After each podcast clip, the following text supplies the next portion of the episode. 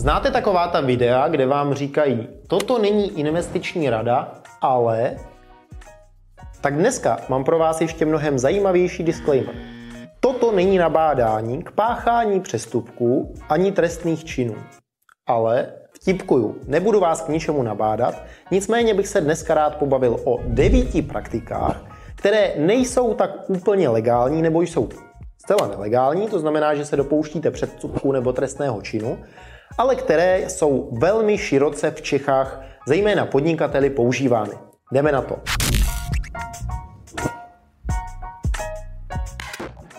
Prvně bych rád ještě trošku upřesnil, eh, proč eh, se o tom bavíme.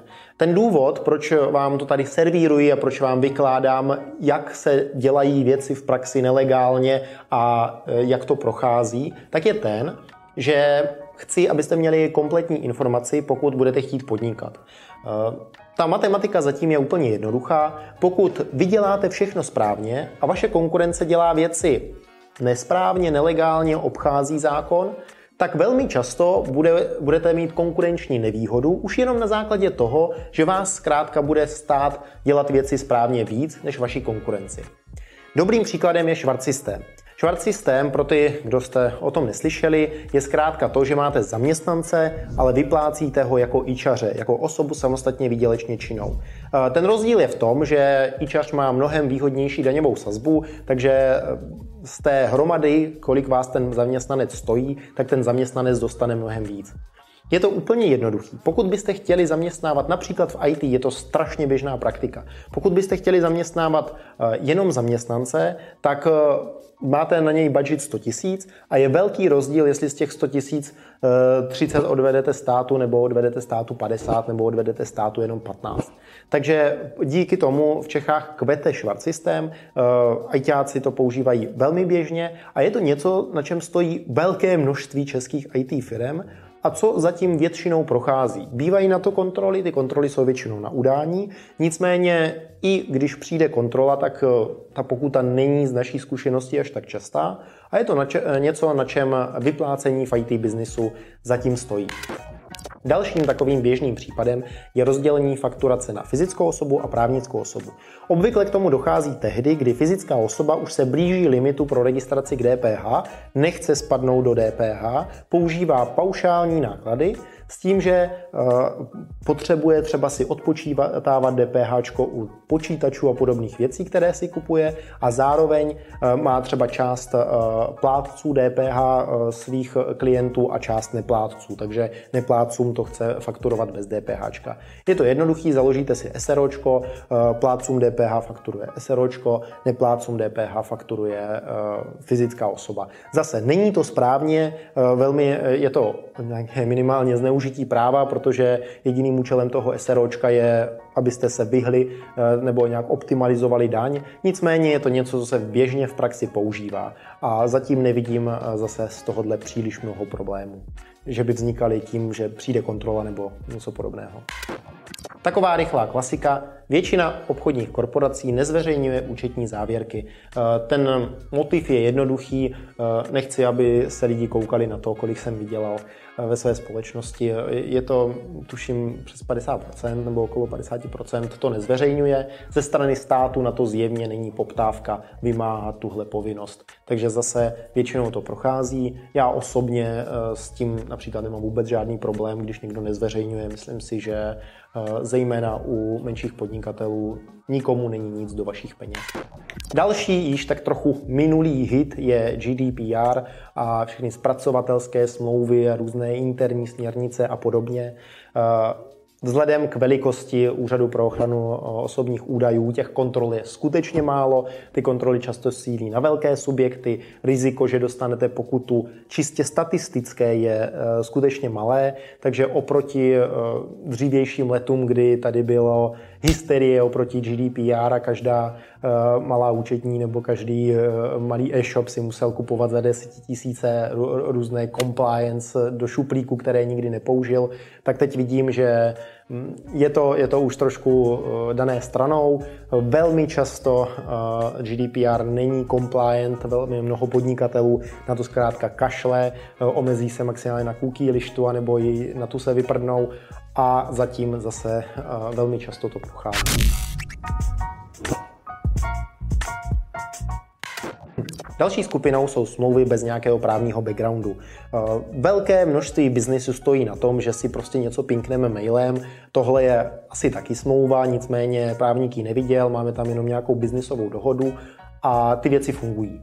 Ku podivu, zejména ku podivu velkého množství právníků fungují a fungují proto, že zkrátka můžete věřit druhé straně. To znamená, že velmi velká část a poměrně velkého biznesu se v Čechách děje na základě podání ruky nebo na základě smluv, které ani by nikdo nemohl vymáhat, protože prostě e, jsou to jenom odrážky v mailu, jak jsme se dohodli a zatím, zatím to taky funguje.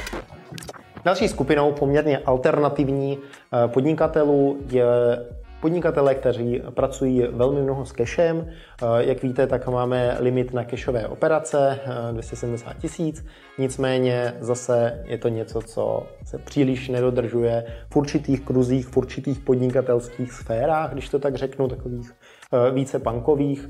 Je to něco, co se běžně děje. Běžně se setlují díly v řádech milionů v keši v určitých sférách, ne, že bych věděl v kterých.